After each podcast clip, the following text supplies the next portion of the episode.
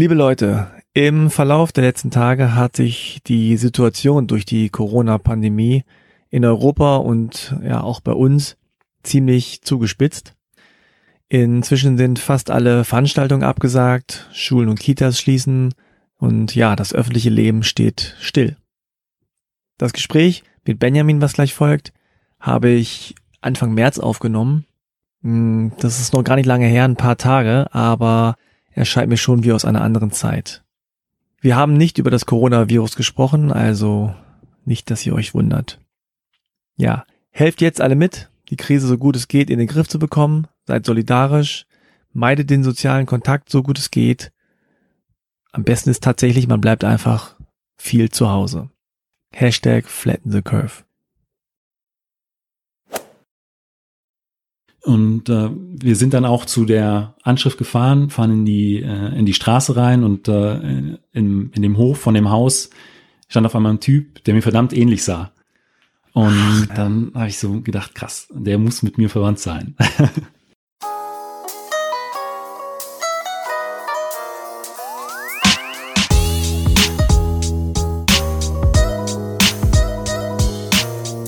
Bevor wir zu meinem Gespräch mit Benjamin kommen, nur kurz der Hinweis. Das ist die insgesamt zehnte Episode der Halbe Kartoffel Sportserie. Präsentiert und unterstützt von Integration durch Sport. Das Bundesprogramm wird vom Bundesinnenministerium und vom Bundesamt für Migration und Flüchtlinge gefördert. So, das wollte ich nur kurz loswerden und jetzt zu meinem Gespräch mit Benjamin Brömme. Herzlich willkommen zu einer neuen Folge von Halbe Kartoffel. Mein Name ist Frank und äh, ich sitze hier in einem kleinen Hotelzimmer im, ja quasi Keller, Basement heißt es so schön. Und mir gegenüber sitzt Benjamin Brömme. Ja, du kannst Hallo sagen. Vielen Dank für die Einladung, Frank. ja, du sitzt ja so ein bisschen auf so einem etwas zu kleinen Sessel, ehrlich gesagt. Sieht so ein bisschen eingepfercht aus, aber geht. Ja, ist bequem. Super. Ja, okay. Ja, wir haben uns hier in Frankfurt getroffen, weil ich für ein Podcast-Seminar in Frankfurt bin und Benjamin wohnt in Frankfurt. Also habe ich gedacht, ja, eins und eins ergibt zwei. Da hat es einfach gut gepasst. genau. Du kommst jetzt gerade von der Schicht, ja? Quasi, genau. Ich habe eben Feierabend gemacht und äh, ja, die 20 Minuten mit der Bahn hier raus nach Bad Wilbel und äh, ja, freue mich auf das Interview mit dir. Aber du siehst noch fresh aus. Ja, Dankeschön. Für die Uhrzeit hätte ich nicht gedacht. Okay. Alles klar, was du machst und ähm, wie, wer du genau bist, das besprechen wir jetzt gleich. Aber natürlich vorher einmal die Passkontrolle. Du hast schon mir deinen Pass äh, hingelegt, beziehungsweise deinen Personalausweis. Also Benjamin Brömme, geboren am 24. August 1984. Genau. In Wolfen. Ganz genau. Wo ist das? Äh, das ist heute Wolfen-Bitterfeld. Äh, das ist in äh, ah. Sachsen-Anhalt und war damals in der DDR. Okay. Dann noch gültig, ja, das Foto, genau, nicht gelächelt. Sieht ein bisschen böse aus, aber. Ernsthaft? Ja, ja, das sind diese biometrischen Bilder. Ja, ja, genau, man darf nicht lächeln. So, dunkelbraune Augen und 1,90 Meter. Ganz genau. Ja, Frankfurt am Main, alles gut. Also, bist drin? Ja. Das ist schon mal die gute Nachricht. Ähm, jetzt kommt die äh, zweite Rubrik. Wo kommst du eigentlich her? Sag doch mal deinen Hintergrund, Vater, Mutter. Meine Mutter kommt äh, aus der, äh, wie ich eben auch aus der ehemaligen DDR, aus der Nähe von Wolfen-Bitterfeld. Mein Vater ist gebürtiger Kubaner, der ist in Havanna geboren und dann für eine Ausbildung nach Deutschland gekommen, ne, in die DDR.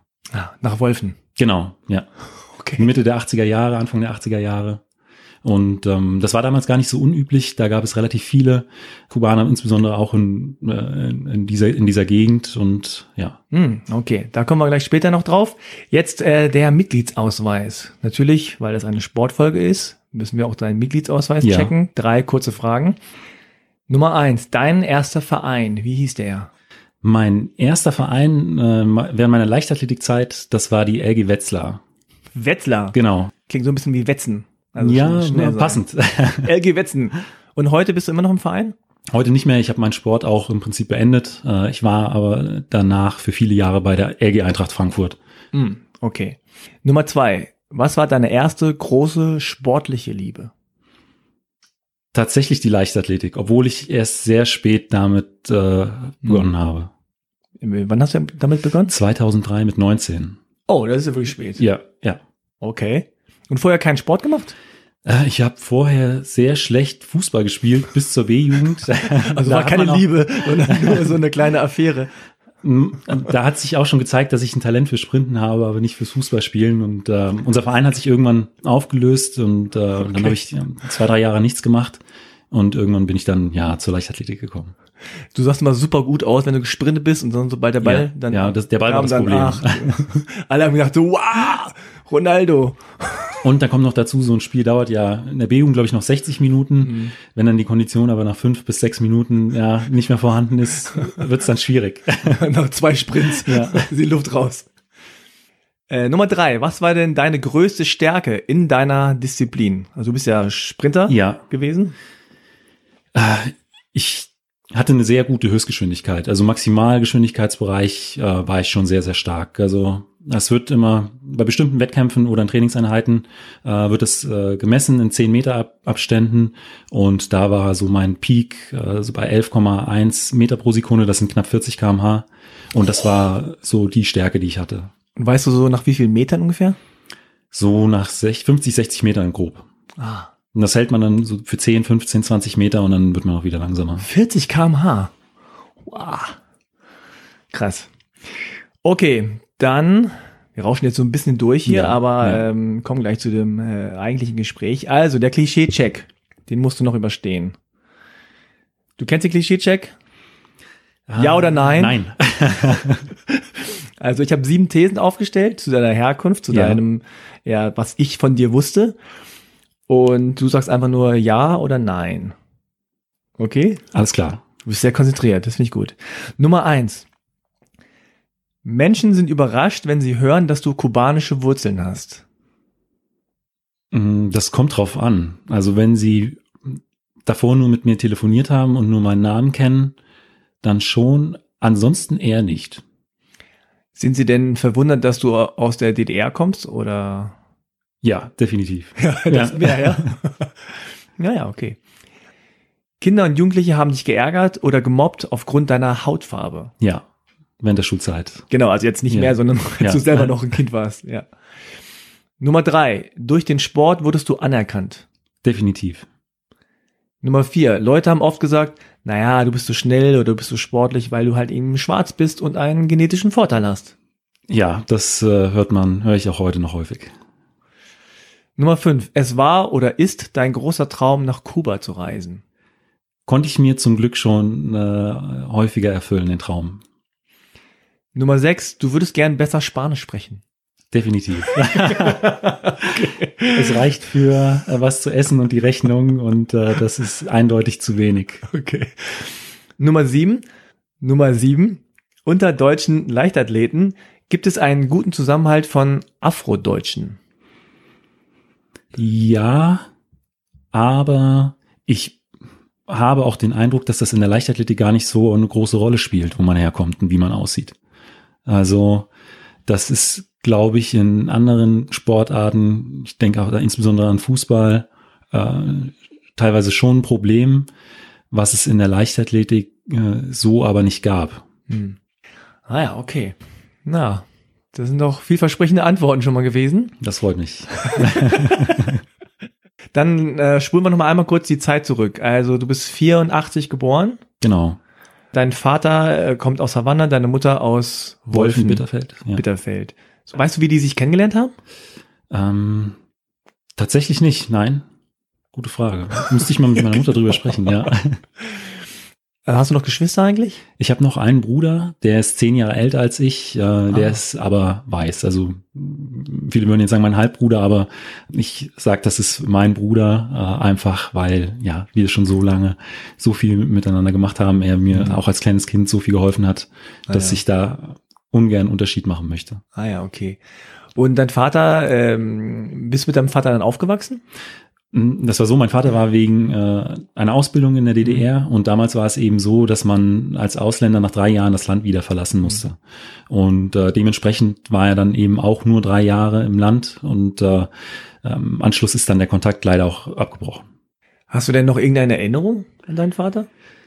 Wir haben uns äh, 2009 nach, ja, ich jetzt muss ich rechnen, ja, grob 20 Jahren dann das erste Mal mhm. wiedergesehen. Also ich habe äh, ähm, ab und zu Kontakt zu ihm. Ich habe auch noch weitere Brüder in den USA, da besteht auch Kontakt. Also ja, mittlerweile besteht da Kontakt. Aber als du, ich meine, erst mit drei weggegangen, da hast du wahrscheinlich keine Erinnerung mehr daran. Nein, ne? nein.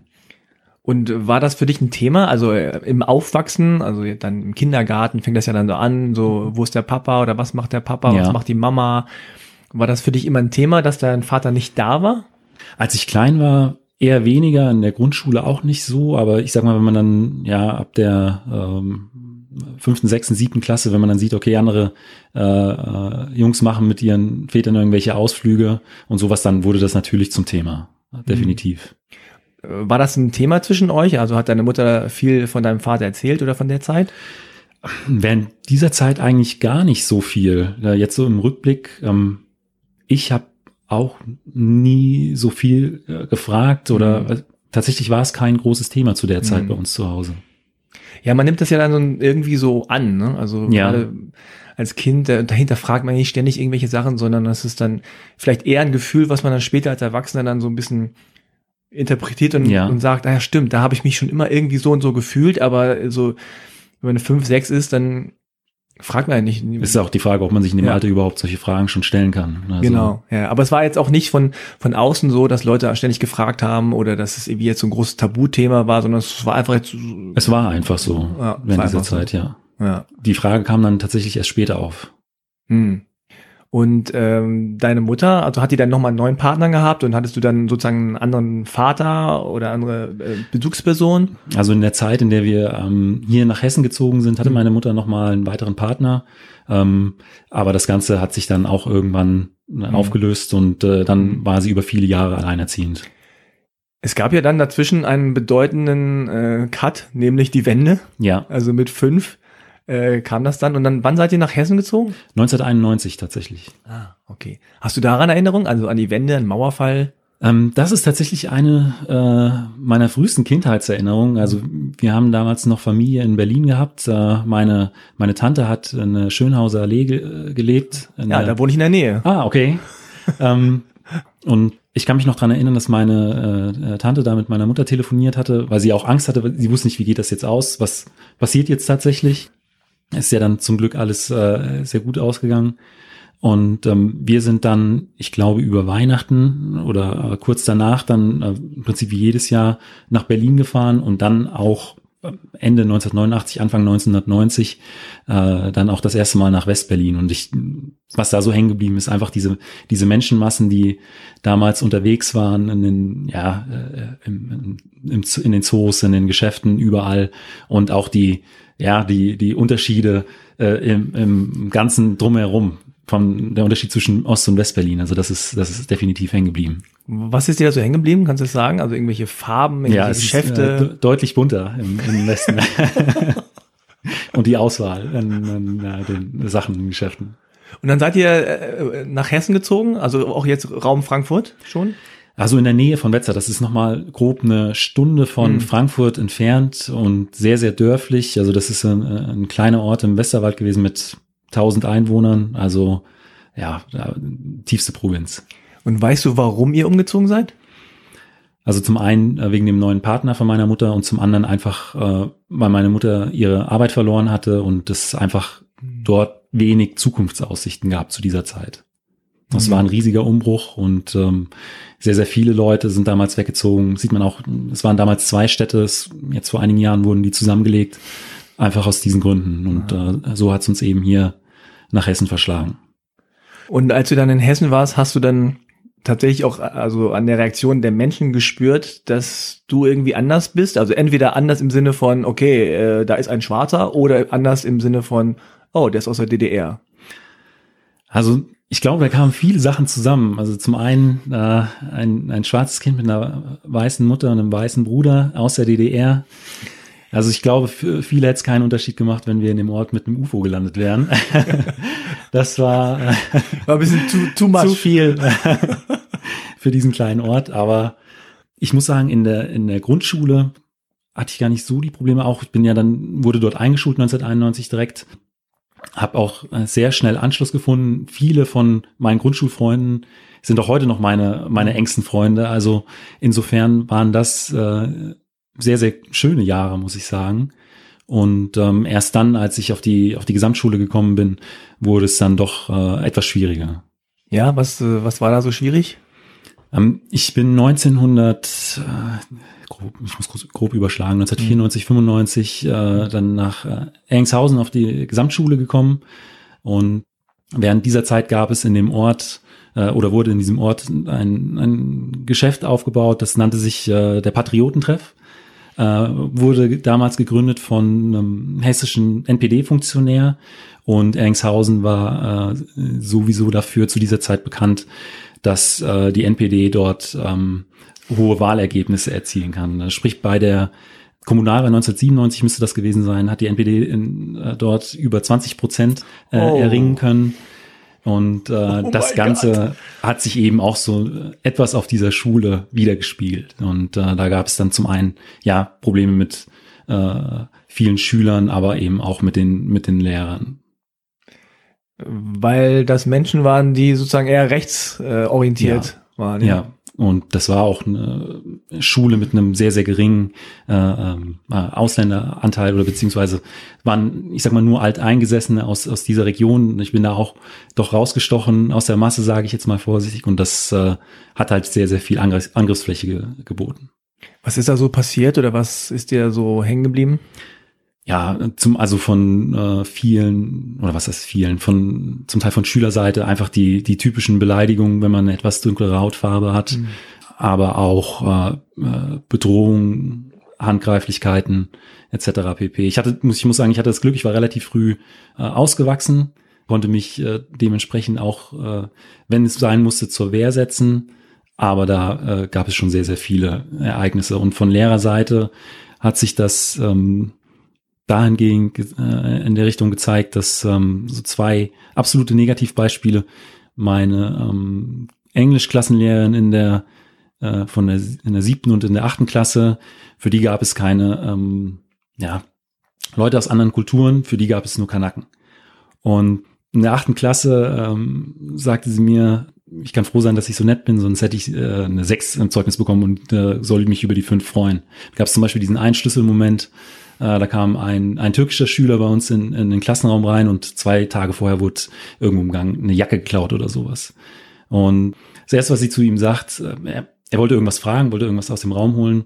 Ähm, warst du das, äh, der die Jacke geklaut hat? Gib's doch zu. So vor diesem Hintergrund, äh, jeder hatte mhm. sich nur gedacht, was soll das jetzt? Und mhm. äh, diese Lehrerin hatte eine, eine, Art und Weise an sich, das war ja einfach erschreckend, dass so jemand in, in einen Lehrerberuf gekommen ist und dann äh, ein zweites Beispiel, was äh, hängen geblieben ist, ähm, achte, neunte oder zehnte Klasse, da hatten wir IT damals, äh, sollten wir ganz einfache Programme programmieren und zu der Zeit war es so, ähm, nicht jeder Schüler hatte einen eigenen Computer, es saßen immer zwei an einem Rechner und ich sollte mit meinem äh, Gruppenpartner ein Programm programmieren. Und QBasic war das mhm. ganz einfaches Spiel oder sowas sollten wir machen und die Aussage davor vom Lehrer war so, da wir nur einen Rechner für zwei Personen haben, bekommt halt jedes Team dann am Ende des Tages die, die gleiche Note.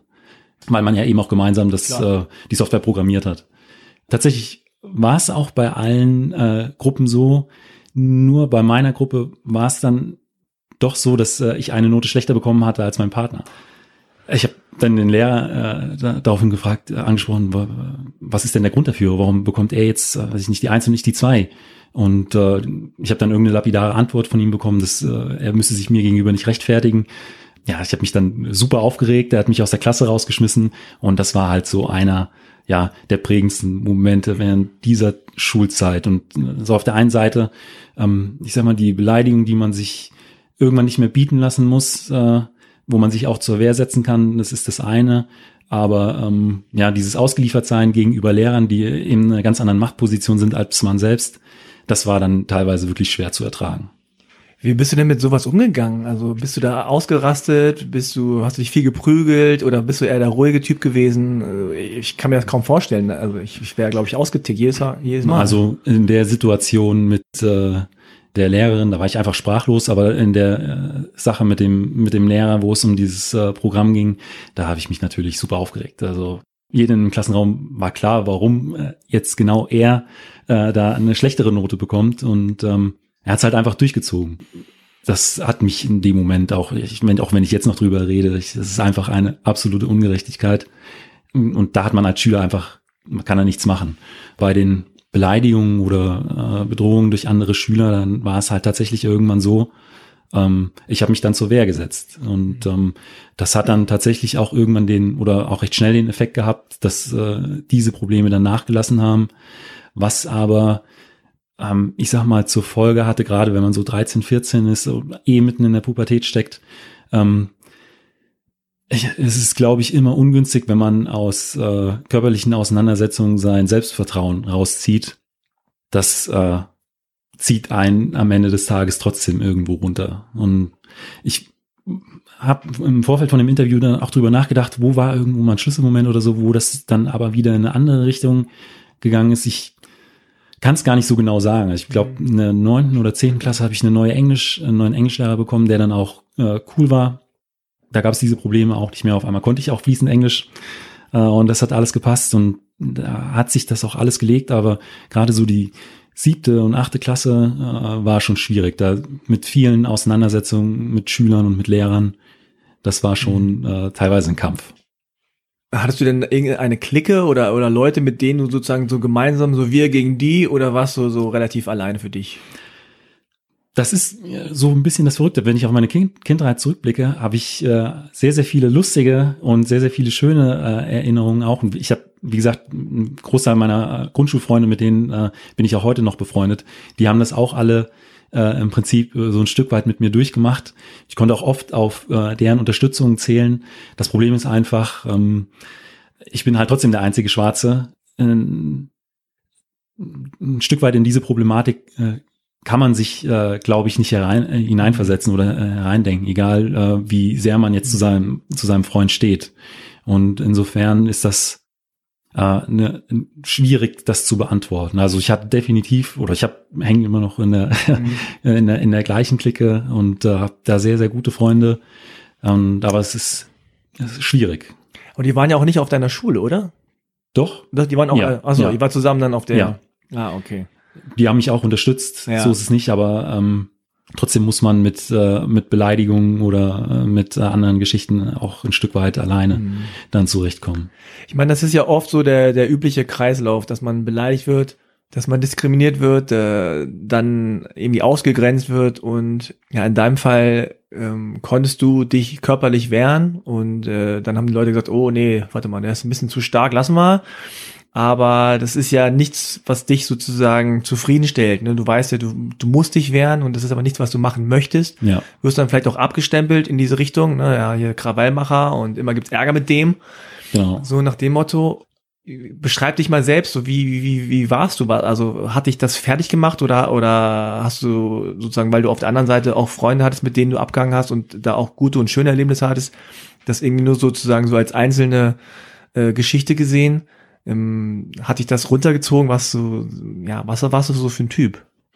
Also ich glaube, eine Zeit lang äh, wurde ich dann doch äh, eher zu einem aggressiven Typen, weil, wie ich schon vorhin gesagt habe, irgendwann erkannt habe, okay, äh, wenn du dich zur Wehr setzt äh, oder ähm, wenn du dir nicht alles gefallen lässt, dann äh, haben die Leute Respekt vor dir und dann musst du dir diese Beleidigung nicht mehr geben.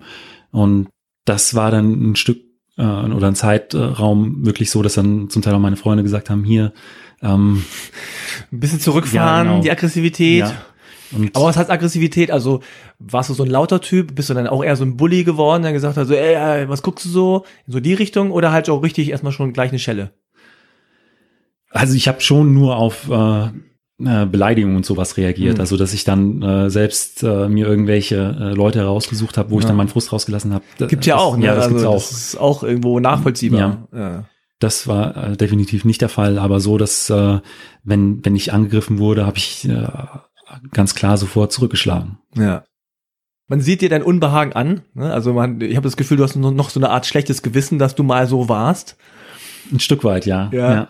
Und das ist ja aber auch etwas, was irgendwie, also wenn du sozusagen jetzt Verteidiger deiner, deiner, deiner selbst sein müsstest, oder bist du ja auch irgendwie ein Stück weit, man 14 ist, 15 ist, 13 ist, Pubertät ist und eh gerade noch in diesem, wer bin ich, was bin ich äh, und so. Und dann kommen halt ständig Leute, die irgendwie auf dir rumhacken, dann kann ich das total gut nachvollziehen. Äh, ich wüsste auch nicht, wie ich, ich wüsste auch nicht, so wie ich heute darauf reagiere. Also es ist auch eine Frage, ja. die ich mir ab und zu stelle. Was würdest du denn heute machen? Weil hm. heute könnte ich mich auch äh, definitiv besser verbal äh, zur Wehr setzen als äh, zu dieser Zeit. Aber ähm, die Frage ist auch immer, wie willst du mit jemandem diskutieren, der überhaupt nicht auf eine Diskussion aus hm. ist? Also der nur beleidigen und verletzen will. Und du hast ja auch gesagt, dass deine Freunde dann irgendwann gesagt haben, so, oh, wir kennen dich eigentlich anders und es wäre auch schön, wenn du wieder so ein bisschen runterkommst, obwohl wir vielleicht verstehen, dass, du, dass du so bist, wie du bist und weil wir ja sehen, was du alles erleben musst. Aber du hast ja auch gesagt, du hundertprozentig können die das nicht nachempfinden, ne? wie man ja. sich dann fühlt, wenn man abgestempelt wird aufgrund seiner Hautfarbe. Also es gab anscheinend nicht so den einen Moment, wo du dann gesagt hast, nein, stopp, Gewalt ist nicht okay. Ich muss mehr reden oder ich lasse das an mir abprallen oder oder oder. Es gab es gar nicht so. Ich habe, wie gesagt, ich habe vorhin versucht, drüber nachzudenken. Mhm. Ich äh, eine Erklärung ist vielleicht noch, dass es, äh, glaube ich, gebündelt Probleme mit einem Jahrgang gab, der dann einfach von der Schule gegangen ist. Sehr gut. Und äh, sich das Problem dann einfach auch ein Stück weit erledigt hatte. Und, und du wirst ja auch ähm, älter. Man ne? wird älter. Heißt, ich glaube, genau. dann auch in der Pubertät macht man ja dann auch verschiedene Phasen durch.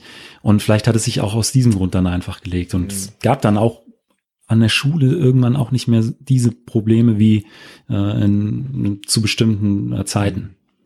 Hast du damals mit deiner Mutter darüber geredet? Ja, ja. ja. Also ich habe oft mit meiner Mutter darüber gesprochen. Sie hat mich auch immer zu 100 Prozent unterstützt, auch wenn es dann mal Probleme mit e-, Lehrern gab. Ähm, aber ich sag mal, ein Stück weit war es eine ähnliche Situation wie mit meinen Freunden. Ich meine, wenn du der Einzige mit äh, dieser Hautfarbe bist, bist du auch der Einzige am Ende des Tages, der tatsächlich ähm, sich in diese Probleme hineinversetzen kann, mhm.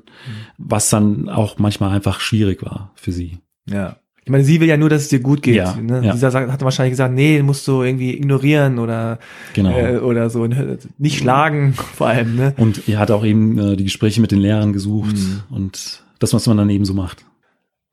Und äh, also glaubst du denn, wenn du jetzt an diese Zeit zurückdenkst, dass dich diese äh, Situation sehr stark geprägt haben oder sehr stark in eine Richtung irgendwie gelenkt haben? Also oder wärst du sozusagen heute derselbe, wenn das jetzt nicht wäre? Schwierige Frage, aber.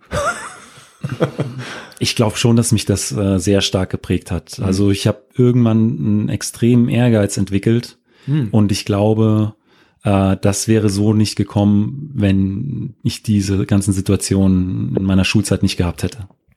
Ehrgeiz im Sinne von, so, jetzt zeige ich es euch, ich habe trotzdem eine gute Note und ihr könnt mir keine genau. schlechtere geben ja. und sowas? Ja, und dann auch später im Sport und ähm, jetzt also auch bei Projekten. Also, also du hast einen Realschulabschluss gemacht oder Abi oder? Äh, ich habe erst einen Realschulabschluss gemacht, dann eine Ausbildung, dann ähm, habe ich äh, Fachabitur äh, nachgeholt und wollte eigentlich äh, Maschinenbau studieren. Hatte da auch eine ähm, Studenten, äh, so eine Studentenstelle innerhalb des Konzerns. Ich habe damals bei Continental gearbeitet und ähm, bin dann aber äh, später zur Polizei gekommen. Und die Ausbildung war was? Ich habe eine Ausbildung zum Feinmechaniker gemacht. Ah, okay. Deswegen auch später dann das Maschinenbaustudium, also das geplante.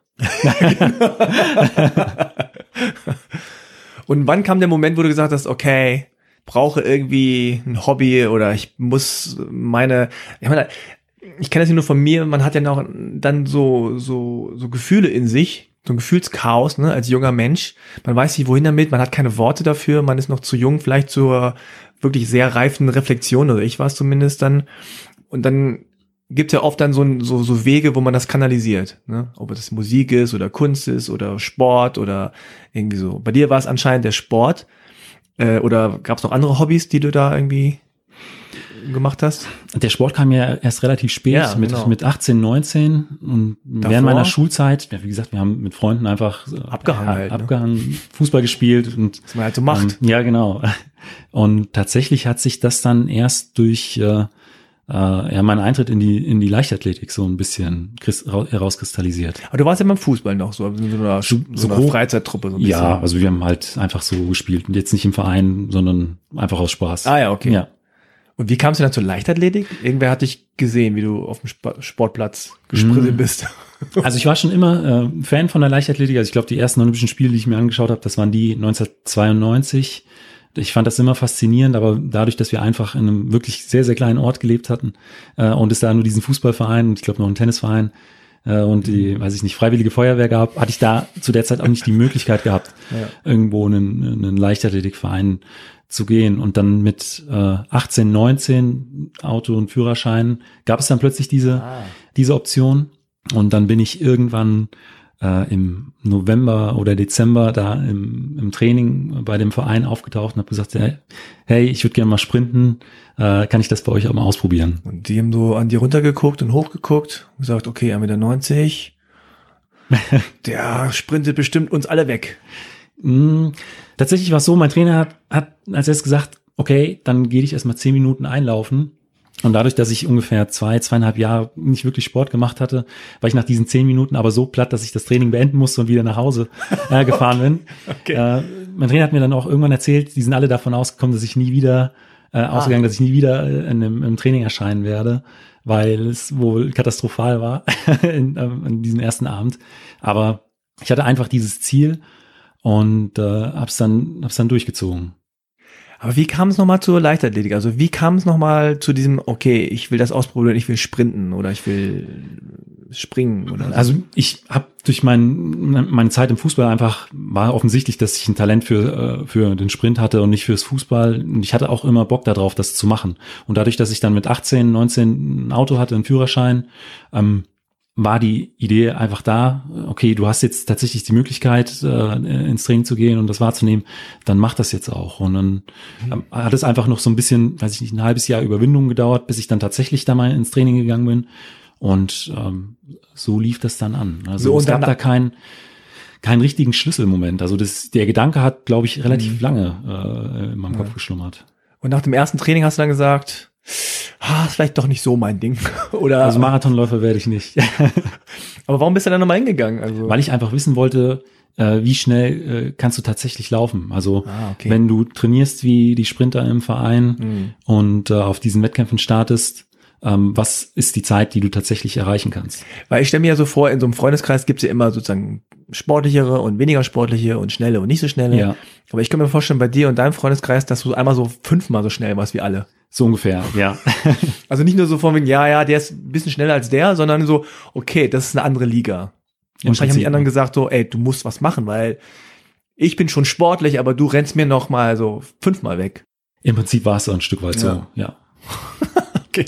Und dann beim zweiten Training ging es schon ein bisschen besser. An das zweite Training habe ich gar nicht mehr so die Erinnerung. Also das erste ist hängen geblieben, weil Trau Trauma. ja. Aber dann, ja, wurde es dann irgendwann ein Stück weit zur Routine. Also Ich bin dann die ersten Monate dann einmal äh, die Woche dahin, dann äh, irgendwann zweimal. Dann hatte ich nach, weiß ich nicht, drei, vier Monaten den ersten Wettkampf noch im Winter in irgendeiner Halle. Und da waren die Ergebnisse dann auch schon wirklich gut. Und dann Was heißt das? Erster, zweiter, dritter, vierter? ähm, ich glaube, ich bin, äh, bei- das war so ein, äh, ein Hallenmeeting im, im Winter in Frankfurt und da bin ich äh, zumindest im Jugendbereich dann, glaube ich, direkt ins Finale gekommen. Kannst du dich noch so daran erinnern? Erster Wettkampf, erster Start? Weil das ist, was Ja. bist du gelaufen dann? 100, 200? Ähm, die 60 Meter 60, in der, 60 in der Meter in der Halle. Halle. Genau. Und ja, da, ich Wo man war, hinten so gegen so eine Matte läuft? ähm, da, die Halle in Frankfurt ist relativ groß, da gibt es Ach so. diese Matte nicht. Aber so auslaufen. Ja, Ah. ja. Also, ähm, ja, wobei, äh, da ist ja die 200 Meter Rundbahn drumherum, Mm, die okay. ist ja im Prinzip ähm, wie, wie so eine Rampe aufgebaut Genau. und man sollte am besten vor der Kante stehen bleiben, sonst äh, ja, geht's einen Meter 20 oder so ja, nach unten. Aber weißt du noch so, äh, also vom Start ist man eh nervös und ich glaube vom Ja. ersten Start bei so einem Wettkampf, weiß ich, wie hast du dich da gefühlt?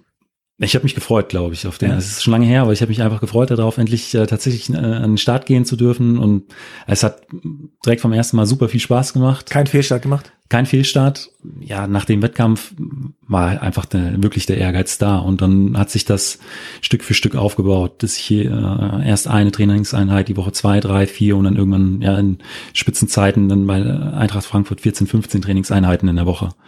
Also Wow! das äh, hat sich dann einfach so ergeben. Und dann war es auch tatsächlich im ersten Jahr so, nach einem halben Jahr Training konnte ich mich dann für die deutschen äh, Jugendmeisterschaften qualifizieren.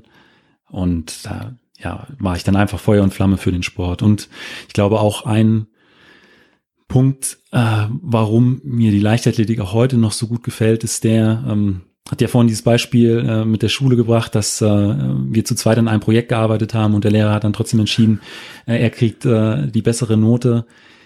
Das geht in der Leichtathletik nicht. Also wenn du eine bestimmte Zeit läufst, äh, dann ist es elektronisch, äh, wird das gemessen und dann steht diese Zeit. Ich meine, keiner, nee, du bist nicht Zweiter ja, gewesen, genau. du bist doch Achter. Wenn, äh, ich sag mal, wenn Jesse Owens äh, 1936 in Berlin äh, Olympiasieger werden konnte und äh, da niemand was dran drehen konnte, dann hat das schon äh, eine gewisse Bedeutung und äh, das macht die Leichtathletik für mich auch heute noch zu was Besonderem. Also wenn du eine gute Leistung bringst, dann ist es eine gute Leistung, die kann ja niemand nehmen. Und du bist da selbst für die, für diese Leistung verantwortlich oder eben auch nicht. Hm. Und ich meine, das ist ja natürlich so eine Zeit, 18, 19, 20, wo man auch andere Sachen im Kopf hat, ne, wo man auch Partys macht, wo dann deine Freunde, die haben wahrscheinlich einen anderen Werdegang, ihr, ähm, dann sagen, komm, hey, wir gehen heute Abend da und dahin. Hast du das alles mitgemacht oder hast du das alles verpasst? Also in der Anfangszeit habe ich noch relativ viel mitgemacht. Also da waren wir auch noch äh, sehr, sehr viel feiern. Aber ähm, mit jedem Jahr, in dem ich im Sport war, hat sich das dann äh, doch so ein bisschen reduziert, bis, dann, bis ich dann irgendwann gesagt habe, okay, ich konzentriere mich jetzt voll und ganz äh, äh nur noch auf den Sport. Auch so Alkohol und so ist ja, ja. eher kontraproduktiv. Ja. Ich habe dann auch klar meine Erfahrung gemacht, wenn man dann äh, mit äh, 19 dann irgendwie mit einem Kater äh, oder Kopfschmerzen dann im Training steht, das äh, macht keinen Spaß. Aber Und, geht noch, mit 19 geht das noch. Ja. Mach das mal mit 35. Ja, da würde es überhaupt nicht mehr funktionieren. Und äh, hat also deine, deine Kumpels, haben die dann gesagt so, oh Mann, du bist voll der Sportstreber geworden? Oder haben die gesagt, nee, nee, go for it? Überhaupt nicht. Also die standen voll dahinter und äh, waren tatsächlich Gute Freunde, ja, Mensch. Ja, Wirklich, also. Shoutout an. Wir sind auch jetzt, was, an euch. Ist, wir haben es 2020, äh, ja, zum Teil kenne ich die fast 30 Jahre. Also das ah, ist Wahnsinn. Krass. Und äh, die waren zum Teil dann auch, gerade bei den Wettkämpfen, die äh, in der Nähe äh, waren, auch einfach mit dabei und haben mich mhm. da unterstützt. Und was war so dein größter Erfolg? Ähm, ich war 2009 über die 200 Meter bei den deutschen Meisterschaften, jetzt muss ich überlegen, ähm, Sechster. Mhm. 2010 oder 2011 war ich über die 100 Meter in der aktiven Klasse Siebter. Hm.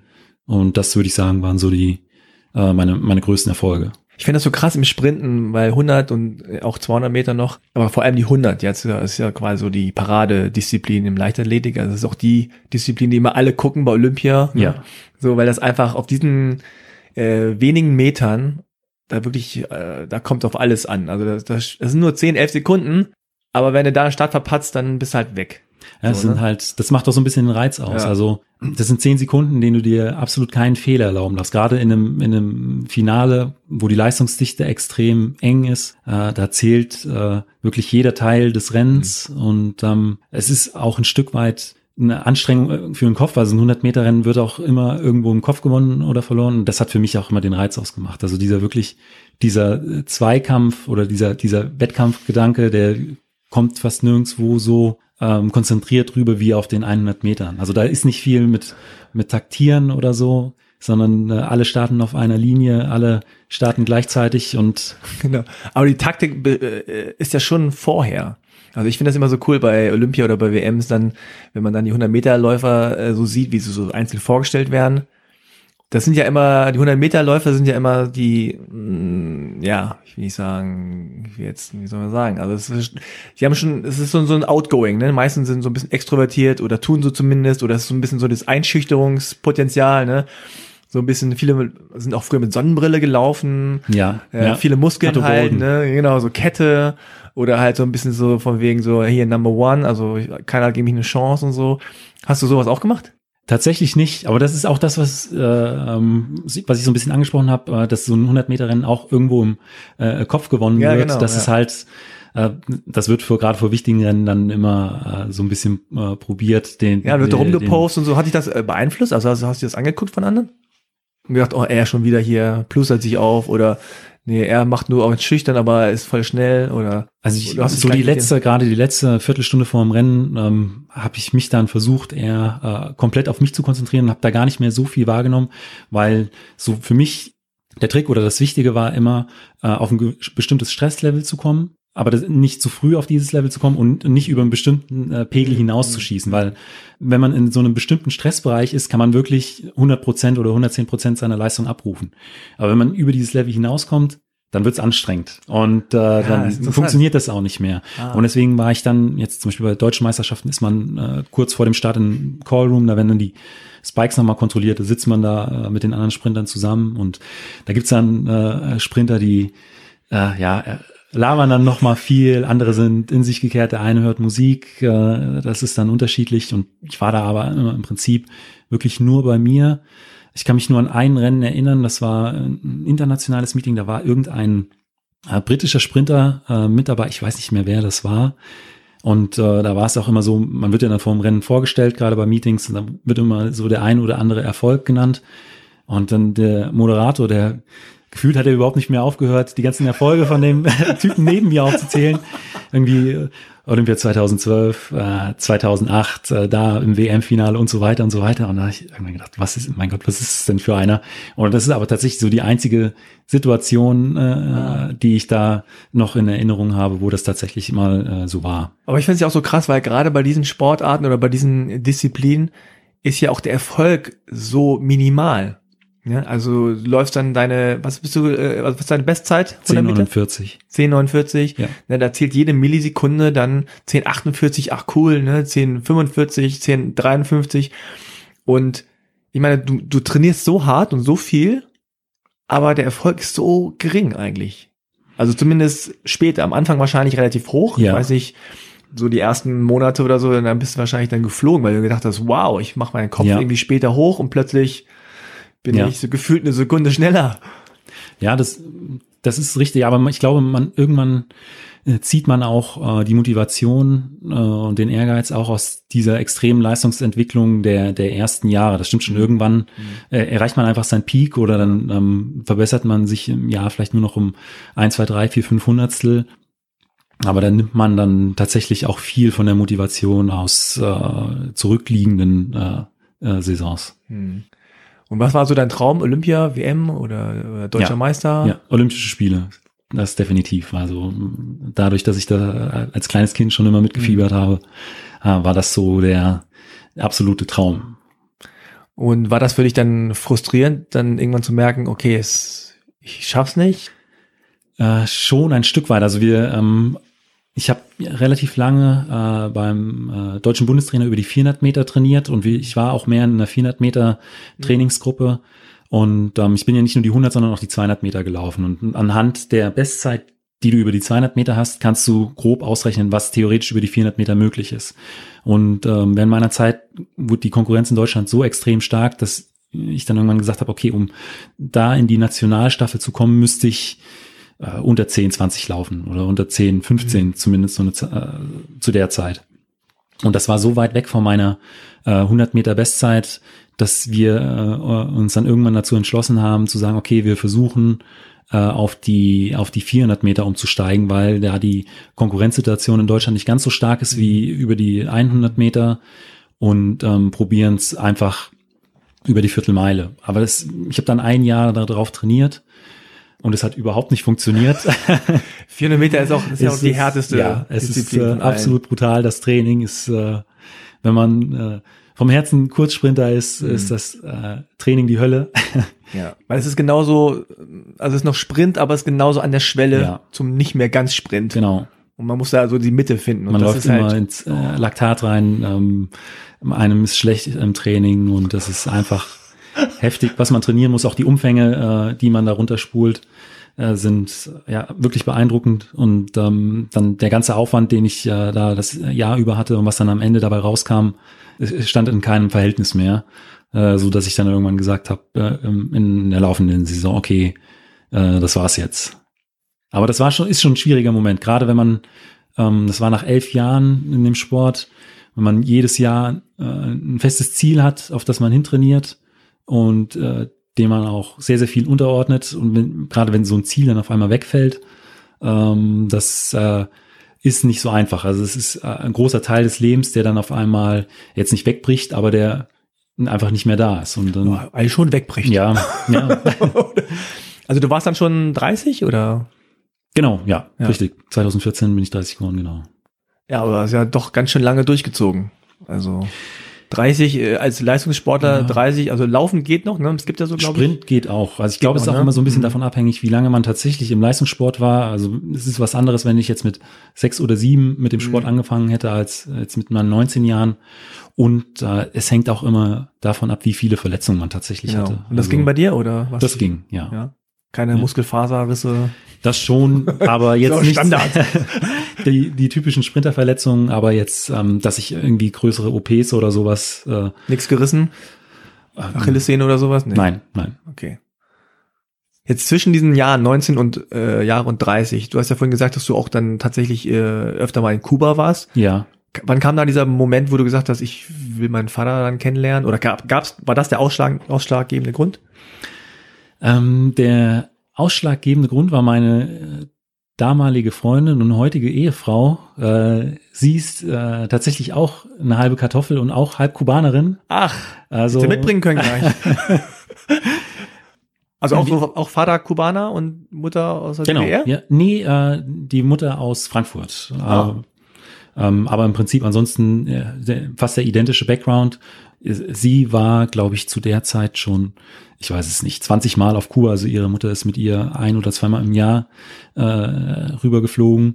Und sie konnte es nicht fassen, dass ich äh, noch nie dort war und halt auch schon lange keinen Kontakt mehr mit meiner Familie hatte, äh, die auf Kuba lebt und auch keinen Kontakt mit meinem Vater. Und dann ähm, waren wir, glaube ich, drei oder vier Monate zusammen, hat sie gesagt, wir müssen nach Kuba fliegen zu deiner Familie, das geht nicht. Und äh, so ist das dann äh, im Prinzip entstanden. Und wie war da so dein erstes Gefühl? So, nee, nee, nee, nee, ist, ist schon gut, ist alles gut? Oder eher so, okay, cool, mache ich. Ja, tatsächlich so. Also Ja. ich hatte da auch äh, Bock drauf. Äh, Und war auch ein ich bisschen easier, weil sie schon mal da war Ja, und dann konntest du ja. dich so ein bisschen Und führen auch- lassen. Ne? So. Auch weil ich äh, dort auch meine Familie einfach kennenlernen wollte und jemanden an der Hand hatte, der sich einfach da auskennt. Und ähm, so kam es dann, dass wir, ich glaube, war das Winter 2007 auf 2008 äh, dann nach Kuba geflogen sind. Und dein äh, Vater, wie hast du den ausfindig gemacht? Also wir hatten noch ähm, eine Adresse von 1900, äh, ich glaube 86 und eine von 1981 oder so. Und ähm, die eine Adresse war direkt in Havanna und die andere Adresse war äh, 50 Kilometer von Havanna entfernt in Santa Cruz. Und dann ähm, wir erst äh, mit ihrer Familie eine Anschrift in, in Havanna. Da kannte niemand meine Familie. Und ähm, dann sind wir am nächsten Tag mit einem Mietwagen in, in, in, diese, in diese Stadt ungefähr eine Stunde von Havanna entfernt gefahren, haben dann äh, den Erstbesten an der, an der Straße angesprochen, ob er weiß, wo die äh, Anschrift ist. Wir suchen die und die Familie und äh, äh, diese Person. Und dann sagte äh, der, ja, den kenne ich, mit dem war ich auf der Schule. Ich zeige euch, wo die wohnen. Und, ähm, das war halt äh, ein riesiger Zufall. Also die Stadt hat, glaube ich, so 30, 40.000 Einwohner, dass wir dann direkt äh, da jemanden treffen, der uns äh, also den Weg zeigen kann und erklärt hatte. Und äh, wir sind dann auch zu der Anschrift gefahren, fahren in die äh, in die Straße rein und äh, in, in dem Hof von dem Haus stand auf einmal ein Typ, der mir verdammt ähnlich sah. Und dann habe ich so gedacht, krass, der muss mit mir verwandt sein. Und dann bist du hingegangen und Ein Cousin von meiner äh, Frau war äh, mit im Auto. Ähm, wir sprechen, ich spreche leider fast kein Spanisch. Er ist dann natürlich sofort ausgestiegen und hat dann äh, eben gefragt, sind Sie äh, jemand von der Familie so und so? Und dann sagt er, ja, äh, das bin ich und kennen Sie den äh, äh, Julio Cesar? Ja, das ist mein Bruder. Und dann war das mein Onkel, der da äh, in, dem, in dem Hof stand und dann hatte ich äh, von jetzt auf gleich 10, 15 neue Familienmitglieder. Und äh, das war natürlich äh, äh, ja ein wahnsinniger äh, Tag. Also absolut. wie dann kam dein Vater raus? Mein Vater hat zu der Zeit tatsächlich schon in den USA gelebt, aber ich hatte ab auf Kuba einfach noch recht viele äh, Verwandte oder hatte zu der Zeit noch recht viele Verwandte. Und ähm, ja, das war dann eine spontane große Familienfeier. Und wie haben die dich in Empfang genommen? Feierlich. Also die haben äh, Ja. für, ja, die haben äh, ja, da, äh, Essen aufgetischt und Also die haben dir auch sofort geglaubt. Ja, ja, ja, Ich meine, da kommt jemand einfach so an so einem ganz normalen Tag vorbei Ja. und sagt, hallo, ja, ich bin hier der Neffe. ja. Und äh, meine Tante war damals äh, noch dort und äh, sie hatten tatsächlich auch recht viele äh, Fotos von mir als als Kleinkind und das war äh, das absolute Highlight sowohl für mich als auch für meine Familie dort vor Ort. Jetzt muss ich mal so eine blöde äh, Sportler-Reporter-Frage stellen, aber so, wie, wie hast du dich dann da gefühlt? Also warst du überfordert mit der Situation? Warst du einfach nur so happy äh, oder euphorisch? Also ich kann mir jetzt gerade schwer Schon ein vorstellen. Stück weit euphorisch. Also Ja. Ich meine, ich bin hier bei meiner äh, Familie in, in, in Deutschland aufgewachsen und ähm, mit meiner Familie äh, auf Kuba hatte ich äh, bis zu diesem Zeitpunkt nichts zu tun, aber auf einmal saßen da äh, zehn Leute, die mir verdammt ähnlich sahen. Das kannte ich bis dahin nicht. Und das war schon äh, einfach ein verrückter Moment. Und äh, ich hatte noch das Glück, dass ich da auch meine ähm, äh, meinen Großvater kennenlernen äh, durfte. Und das war einfach ein ja, super schöner Tag.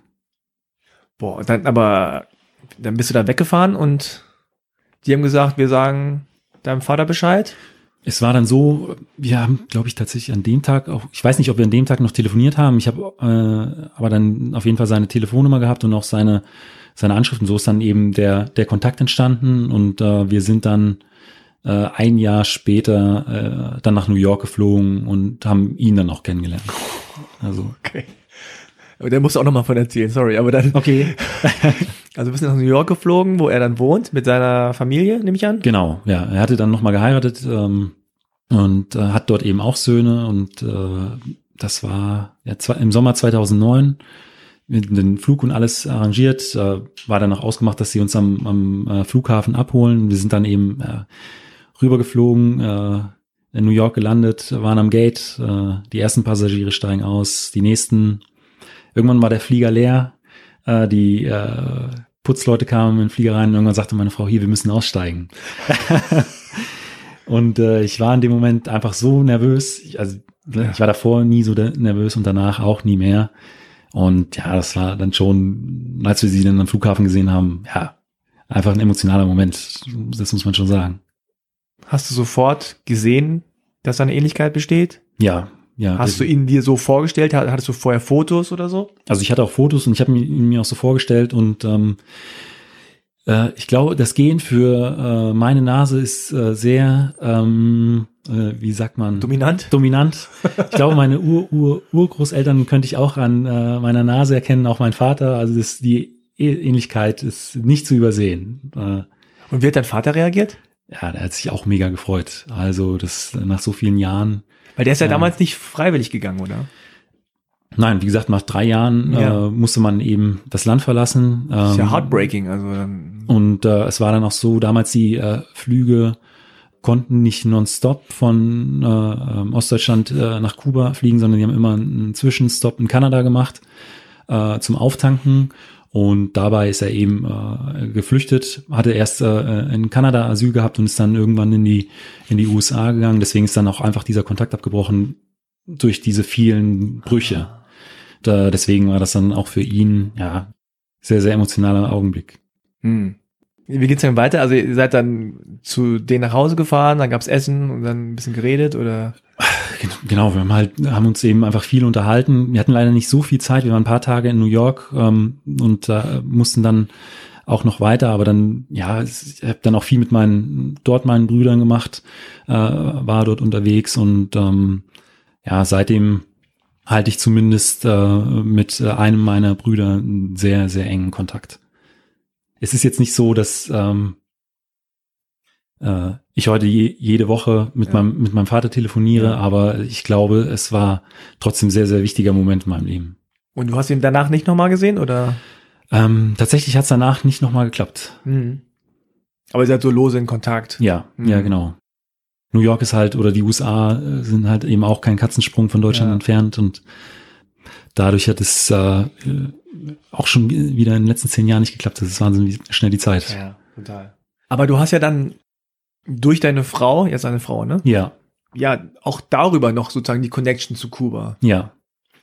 Ich meine, ihr habt ja euch auch kennenler- kennengelernt, nehme ich an, und gedacht so, okay, das hier ist hier Geschenk des Himmels. Wir beide haben irgendwie eine Connection. Ja, irgendwie schon, weil ich glaube, da, ich habe davor äh, nie eine Kubanerin oder einen Kubaner kennengelernt. Also, okay. Und, Wo habt ihr euch äh, kennengelernt eigentlich? Ähm, Sorry, wenn ich so intime Fragen stellen muss jetzt hier. Tatsächlich über StudiVZ. Ah, okay. das gibt's glaube ich, auch schon äh, Nee. fünf, äh, zehn Jahre Also- oder so, nicht mehr. Für die Jüngeren, das war so eine Art Facebook. Ja, ein Abklatsch von Facebook. Ich glaube, die haben das damals kopiert, irgendwie Ja. die deutsche Version davon. Und dadurch hatte man halt direkt eine Basis, auf der man sich unterhalten konnte. Und ja, wir haben auch ein Stück weit, ein Stück weit die gleichen Erfahrungen. Und äh, so hatten wir dann sehr schnell auch eine, eine Verbindung. Ah, cool. Wie, wie, wie ging es dann beruflich für dich weiter? Also du hast ja dann nicht studiert Maschinenbau, Genau, sondern bist Polizist geworden, oder? richtig. Also ähm, es äh, im Jahr Das ging immer um Sport sozusagen. Das ne? lief über den Sport, genau. Im Jahr 2005 wurde äh, in Deutschland, äh, in Deutschland, in, in Hessen die erste Sportfördergruppe bei der Polizei ins Leben gerufen. Also das war ein Studiengang für Leistungssportler, der dazu dienen sollte, dass äh, man äh, im Prinzip neben dem Sport äh, noch eine Ausbildung oder ein Studium machen kann bei der Polizei, dass man in irgendeiner Art und Weise abgesichert ist. Also das sieht im Prinzip so aus, dass man, dass das Studium äh, anstatt drei Jahre viereinhalb Jahre äh, dauert, äh, dass man einfach die Möglichkeiten hat, äh, äh, Zeit fürs Training, für Trainingslager und Wettkämpfe nutzen zu können äh, und äh, daneben eben auch noch das, das Polizeistudium durchzuziehen. Und ähm, mein Trainer hatte mich, äh, mein erster Trainer hatte mich dann darauf angesprochen, dass es eben diese, diese Gruppe gibt. Hat mich dann auch gefragt, ob das denn nicht was für mich wäre. Und ich war dann noch so auf dem Trichter, ich möchte gerne Maschinenbau studieren, aber dann müsste ich oder hätte ich den Sport wieder beendet, weil äh, ein Vollzeitstudium mit einem Nebenjob und ernsthaft Sport, das funktioniert nicht. Und ähm, dann so eine halbe Sache, da hatte ich keine Lust drauf. Dann habe ich äh, lange überlegt, ähm, äh, machst du jetzt diesen Cut, weil ich sag mal, Maschinenbaustudium und äh, der Polizeiberuf, das hat jetzt nicht so viel miteinander zu tun. genau.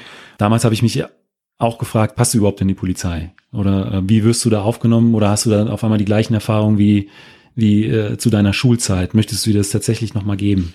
Da habe ich eine äh, Zeit lang ja einfach mir Gedanken gemacht und dann aber gesagt, okay, äh, du ziehst das jetzt durch, auch weil dir der Sport so am Herzen liegt. Und ähm, so kam es dann, dass ich eben dann 2006 im September äh, den Einstellungstest äh, bestanden hatte und dann eben in die zweite Sportfördergruppe in Hessen aufgenommen wurde. Was muss man da so machen beim Einstellungstest? Wird man so Das- abgefragt, haben Sie früher das und das gemacht? Das ist ähm, Haben Sie früher in der Schule geschlagen? Äh, solche Fragen kamen tatsächlich nicht. Ähm, das ist ja ein Stück weit ein, ein Computertest, also kognitive Fähigkeiten, äh, ein Rechtschreibtest, ähm, dann auch natürlich auch ein Sporttest war mit dabei, ein Einzelgespräch, Gruppendiskussion, Ah. ähm, solche Sachen wurden da eben abgefragt und dann die auf einer anderen Ebene wurde dann überprüft, ob man die Voraussetzung für die äh, für die Sportfördergruppe hat oder ob man in den normalen Studiengang muss. Und da war es dann damals so, ich war zu der Zeit äh, eigentlich noch nicht fest in diesem Bereich, äh, dass ich die äh, Voraussetzungen absolut erfüllt hätte, sondern bei mir war es noch in so einer Grauzone. Er macht den Sport noch nicht so lange. Ähm, er hat scheinbar das Talent. Er könnte das in äh, naher Zukunft äh, auf dieses Niveau kommen. Dass es auch so ein Stück weit guter Wille war. Okay, nehmen wir den jetzt auf in die in diese äh, in die Sportfördergruppe oder nicht? Und da muss ich sagen, das war äh, das erste Mal, dass ich von einer eine Institution tatsächlich eine Chance bekommen habe, mich zu beweisen. Also, dass die Polizei damals gesagt hat, okay, der ist jetzt vielleicht noch nicht der Top-Athlet, aber vielleicht wird es ja und äh, wir geben ihm jetzt hier die Möglichkeit. Also genau eigentlich gegenteilig zu dem, was du so in der Schule Ja. erfahren hast. Nicht so von wegen, du hast eigentlich eine 2 verdient, kriegst aber eine 4, Genau, sondern andersrum, na, Ja. bist auf der Kippe, aber komm. genau. Wir geben dir diese Chance und äh, da muss ich sagen, bin ich tatsächlich der Polizei auch heute noch äh, dankbar dafür, dass sie mir diese Möglichkeit damals gegeben haben, weil bis zu diesem Zeitpunkt kannte ich das so nicht. Wie ist jetzt so dein offizieller Titel? Der ist immer so schön bei der Polizei. Äh, ich bin Kriminaloberkommissar. Aber da gibt's auch bestimmt noch einen offiziellen längeren Titel. Nee, nee, tatsächlich, ja. okay. Und eine Abkürzung gibt's aber. KOK. KOK. Ja. Und was ist deine Aufgabe? Also was machst du da genau? Ich bin jetzt seit äh, auch schon äh, ja fast äh, vier Jahren äh, beim Betrug äh, im Bereich der Internetkriminalität. Also ähm, Warenleistungskreditbetrug im Internet, wenn ähm, Kreditkartendaten und sowas ausgespäht werden oder wenn jetzt Hm. dein, weiß ich nicht, Amazon oder Zalando-Account ausgespäht wird und dann ein Dritter darüber äh, Sachen bestellt und die an eine andere Anschrift liefern lässt. Solche Sachen. Ah. Und wir sind ja jetzt hier im äh, Raum Frankfurt und Hanau. Äh, liegt ja super nah dran. Ja, Also wirklich nur, keine Ahnung, halbe Stunde oder so in Frankfurt. genau. Äh, wie hast du da äh, das erlebt? Ja, das, äh, die, äh, wir nehmen das Interview ja jetzt ähm, Anfang März auf und ähm, ja, die letzten Wochen waren einfach nur erschreckend. Also was da passiert ist, ähm, mir fehlen auch jetzt auch immer noch so ein Stück weit die Worte dafür. Ähm, ich weiß nicht, ob das ein Stück weit einfach äh, äh, das Ergebnis von, weiß ich nicht, äh, fünf Jahren Hetze äh, in verschiedensten Medien der Öffentlichkeit ist. Hm. Und du als äh, jetzt Polizist, äh, habt ihr das auch gemerkt? Also müsst ihr da irgendwie aushelfen? Müsst ihr da, habt ihr, ist, passiert da irgendwas bei euch? Definitiv. Also ja. ähm, ich würde sagen, dass der äh, gerade der Anschlag auch äh, oder, oder beide Anschläge, das waren die die schlimmsten terroristischen Anschläge, die es jemals äh, in Hessen gab. Also du redest ja noch von Volkmaßen. Volkmaßen ja, und auch Hanau. Genau, Volkmaßen und, ist jetzt so zwei, zweieinhalb Stunden ja. entfernt und da ist ja ein, ähm, ein Mann in eine äh, Karnevalsgruppe, also eine Menschenmasse genau. reingefahren ja. und hat 89 Menschen oder so verletzt. Genau. Und ähm, also damit habt ihr auch zu tun. Da ist im Prinzip äh, die äh, komplette Polizei nicht nur in Hessen, sondern auch ähm, drumherum und auch auf mhm. Bundesebene involviert. Wahnsinn. Also du bist jetzt auch mit solchen Sachen beschäftigt, nicht nur mit in, in solchen Situationen äh, ist, wird äh, jeder benötigt, definitiv, auch mhm. wenn das jetzt nichts mit äh, Betrug oder so zu tun hat. Ja. Äh, Und wie ist das für dich persönlich? Es gibt immer diesen Vorwurf, ja, Polizei, alle rechts oder so. Was sind so deine Erfahrungen? Also ich habe mir diese Gedanken ja, bevor ich zur Polizei gegangen bin, auch äh, gemacht und mhm. hatte auch die äh, Vorurteile gegenüber der Polizei äh, in, in mir. Aber jetzt nach nach 14 Jahren ähm, hier bei der Frankfurter Polizei oder bei der hessischen Polizei ähm, hatte ich zum Glück äh, hier nie solche Probleme, auch insbesondere von, ähm, von Vorgesetzten wurde ich äh, immer wirklich sehr fair behandelt, habe sehr viele Chancen immer wieder äh, erhalten, denen ich mich auch beweisen durfte, denen ich Personalführung übernehmen äh, konnte. Und deswegen muss ich das ein, ein, Stück weit trennen. Also meine, meine persönlichen Erfahrungen, die ich gemacht habe und das, was man äh, in der Presse liest und was man natürlich auch innerhalb der Polizei mitbekommt.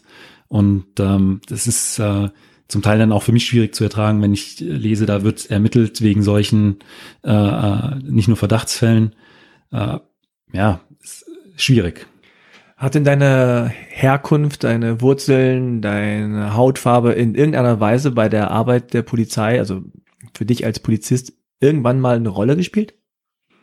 Was mir am meisten, glaube ich, hängen geblieben ist tatsächlich, dass wenn ich im Dienst auf äh, andere Schwarze getroffen bin, dass die überrascht waren, dass da äh, ein, ein farbiger Polizist ist. Ja. Dass äh, so das, ich hatte zumindest oft den Eindruck, oh, okay, das äh, habe ich so noch nicht gesehen, mhm. ähm, dass es da eher überraschte Blicke gab.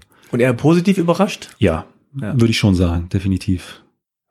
Dass ich mhm. da äh, irgendwie mal negativ angegangen mhm. wurde, das gab es dann. Ich war auch relativ lange ähm, auf einem sehr, sehr großen Frankfurter Polizeirevier, auch im, äh, im Streifendienst äh, auf der Straße unterwegs und hatte da super viel Kontakt mit vielen Leuten. Von daher kann ich das äh, wirklich in der, der Behörde nur immer aus dieser, aus mhm. dieser Richtung. Andersherum hast du denn das Gefühl, dass du selbst in dieser Rolle, die ja sozusagen ungewöhnlich ist, vielleicht einen Vorteil hast oder Dinge auch anders siehst als deine Kollegen und Kolleginnen? Also weil du halt diesen Hintergrund hast, ja. weil du vielleicht auch sozusagen die andere Seite in Anführungszeichen kennst? Klar, vielleicht ein Stück weit äh, ist das mit Sicherheit so. Ich meine, äh, ich habe die Erfahrungen gemacht, äh, die äh, viele andere auch mit einer braunen Haut machen mussten und bin einfach aufgrund dessen vielleicht auch äh, in der einen oder anderen Situation ein Stück weit empathischer. Mhm. Ja. Hast du denn generell viele Kolleginnen und Kollegen, die halbe Kartoffeln sind bei der Polizei?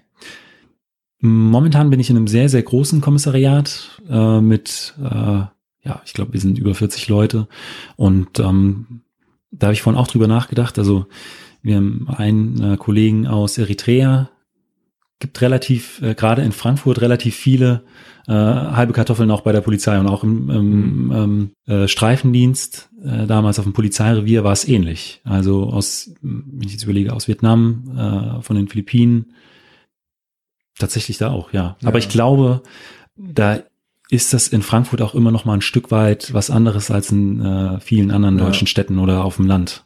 Naja, das glaube ich. Hat dir denn deine Sprintfähigkeit mal irgendwann geholfen beim bei der Polizei? Also tatsächlich gab es da schon so die eine oder andere Situation. Äh, eine Sache, die äh, ja, hängen geblieben ist. Äh, da war ich noch im Streifendienst und es äh, kam über Funk äh, irgendeine Geschichte mit einem äh, entwendeten Fahrrad. Und es gab auch eine Beschreibung und ähm, das war abends. Äh, wir haben paar Kiddies an der, an der Trinkhalle äh, gesehen, die äh, da ein Fahrrad äh, hatten, was ziemlich gut auf die Beschreibung gepasst hatte. Das war irgendwas Spezielles war da dran, ja. weshalb man das so erkennen konnte. Und als der äh, Typ uns auf dem Fahrrad gesehen hat, ist er dann äh, natürlich auch sofort weggefahren. Mit dem Fahrrad natürlich irgendwo äh, in eine andere Straße, wo wir nicht hinterher konnten, sind dann 20 Minuten später aber nochmal dran vorbeigefahren. Er hat uns wieder gesehen, hat das äh, Fahrrad stand da in der Ecke und äh, ist dann losgelaufen. Dann war es so, ich habe das, äh, ich bin gefahren, ich habe das Auto abgestellt und der hatte ungefähr, ich weiß nicht, 30 oder 40 Meter Vorsprung. Und äh, ich war dann aber innerhalb so kurzer Zeit hinter ihm und habe gesagt, stehen bleiben Polizei, dass er sich, er konnte sich in dem Moment nicht erklären, wie ich so schnell ah, okay. äh, so dicht aufholen konnte und war einfach nur erschrocken über, über diese ja, Situation und kannst äh, mir vorstellen. Äh, äh, seine äh, Freunde waren auch einfach nur äh, ja geflasht in diesem Moment und ähm, mein, ich sag mal, mein Standing äh, bei den Jugendlichen äh, äh in, in dem Stadtteil ist danach dann doch etwas angewachsen. Geil, wenn er auch so, während er quasi gebastelt wird, erwischt wird, sich denkt so, Alter, Respekt, du bist super schnell. das ist ja lustig. Aber du bist ja nicht nur Polizist und nicht nur äh, dann auch sportlich aktiv gewesen, sondern du hast jetzt auch einen Podcast. Genau, richtig. Mein Athlet, also Mai mit A. Genau, AI für genau. Frankfurt am Main. Ja, so ein kleines Wortspiel für die Denker und Denkerinnen jetzt. Ähm, und da interviewst du Menschen, ja, die wie du in der Leichtathletik äh, beheimatet sind. Genau. Der, die Idee kam mir tatsächlich irgendwann äh, aufgrund dessen, ich kannte nach meiner Zeit im Sport noch relativ viele erfolgreiche Leistungssportler. Hier in Frankfurt gibt's auch äh, und in der Umgebung sehr, sehr viele. Ähm, ich bin seit, weiß ich nicht, acht Jahren äh, Podcasts-Hörer und es gab aber nie einen Leichtathletik oder zumindest nie einen regelmäßigen Leichtathletik-Podcast. Mal zu einer WM oder sowas gab es irgendwie so Sonderreihen, aber jetzt irgendwas, was jede Woche oder alle zwei Wochen gab, äh, lief, gab es einfach nicht. Ja, das ist halt so krass, ne? Fußball ist jede Woche und äh, zwei, dreimal, also du kannst ja. jeden Tag Fußball gucken gibt's vorher, nachher, alles Mögliche. Und bei der Leichtathletik, die machen da ihr Ding, die springen in eine Grube, die springen über, über irgendwelche äh, Hürden und so weiter. Und das kriegt keiner mit, außer wenn dann mal ein bisschen vielleicht EM oder WM oder dann Olympia. Ja, und das ist auch das Krasse. Und dann, dann bei, bei, halt, ja. bei äh, Europ Europameisterschaften oder bei Weltmeisterschaften liest man dann immer, dass bis zu, weiß ich, fünf, sechs Millionen Leute äh, vor dem Fernseher sitzen und sich die Leichtathletik-Wettkämpfe anschauen der Deutsche Leichtathletikverband ist mit, glaube ich, knapp 800.000 äh, Mitgliedern, äh, sind fünf oder sechs größten Sportverbänden in Deutschland. Da habe ich mir gedacht, da muss es doch äh, ein, zumindest ein gewisses Interesse auch außerhalb von, von diesen Höhepunkten geben, mhm. was, was die Sportler angeht. Und mich haben auch die Geschichten einfach der Sportler immer super interessiert. Also gerade so Geschichten aus dem Training oder Wettkämpfe, dass ich dann gesagt habe, okay, probier's es einfach mal. Aber ist ja lustig, ne? Also von Maschinenbau zu Medien. Ja, ja. Sozusagen. Also äh, ich meine, du hast ja vorher nichts Mediales gemacht oder keinen Blog gehabt oder was bei der Schülerzeitung oder so. Null. Also ich fand die Technik, äh, die so hinter einem Podcast steckt, äh, äh, super interessant und habe am Anfang eher noch jemanden gesucht, der das Ganze moderiert und ich bin ah, eher so. Du bist ja der Producer. Genau.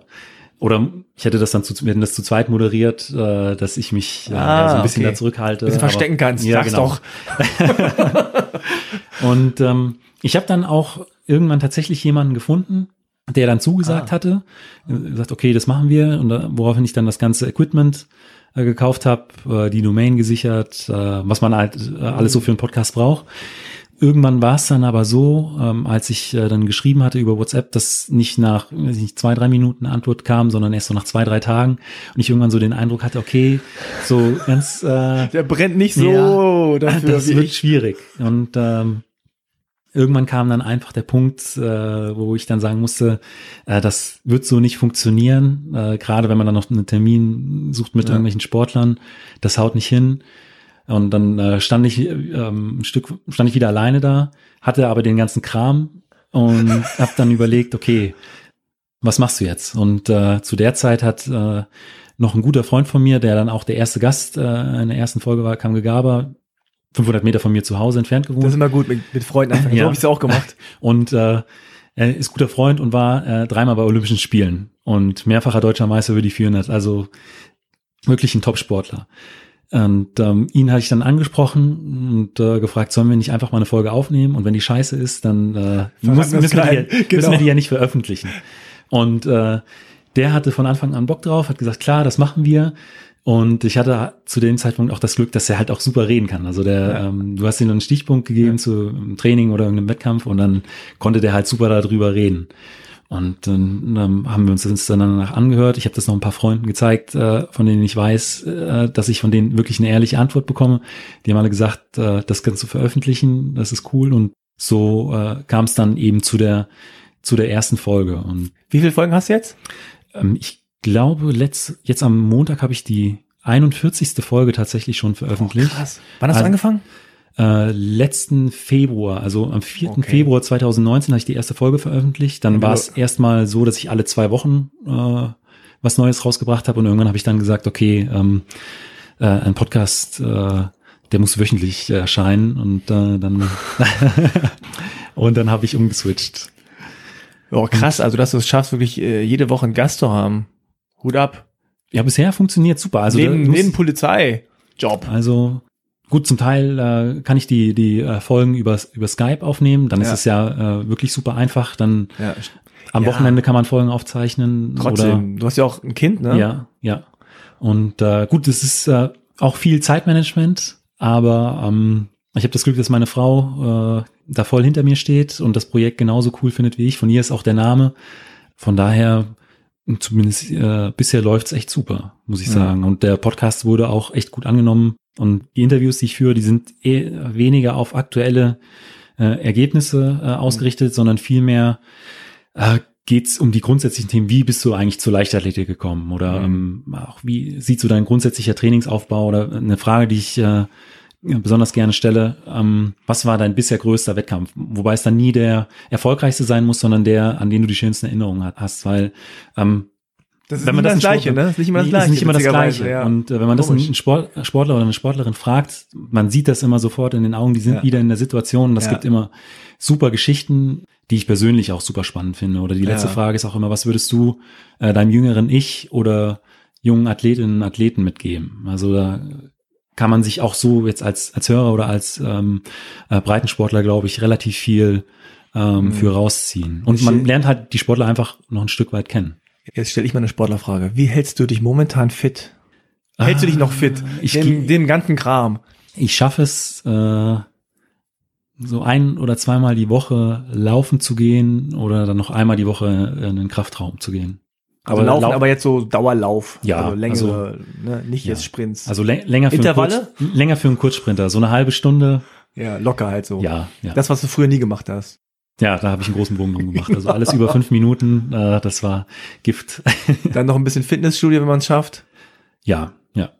Aber das wird auch weniger. Also wie gesagt, wenn ich das einmal in der Woche schaffe, dann ist das schon viel. Aber du bist auch keiner von diesen Typen, die dann irgendwie so 50 Euro bezahlt im Monat und dann so dreimal im Jahr hingeht, ne? Sondern du bist schon ein bisschen öfter da. So Mm, wie ich dich jetzt so sehe im T-Shirt.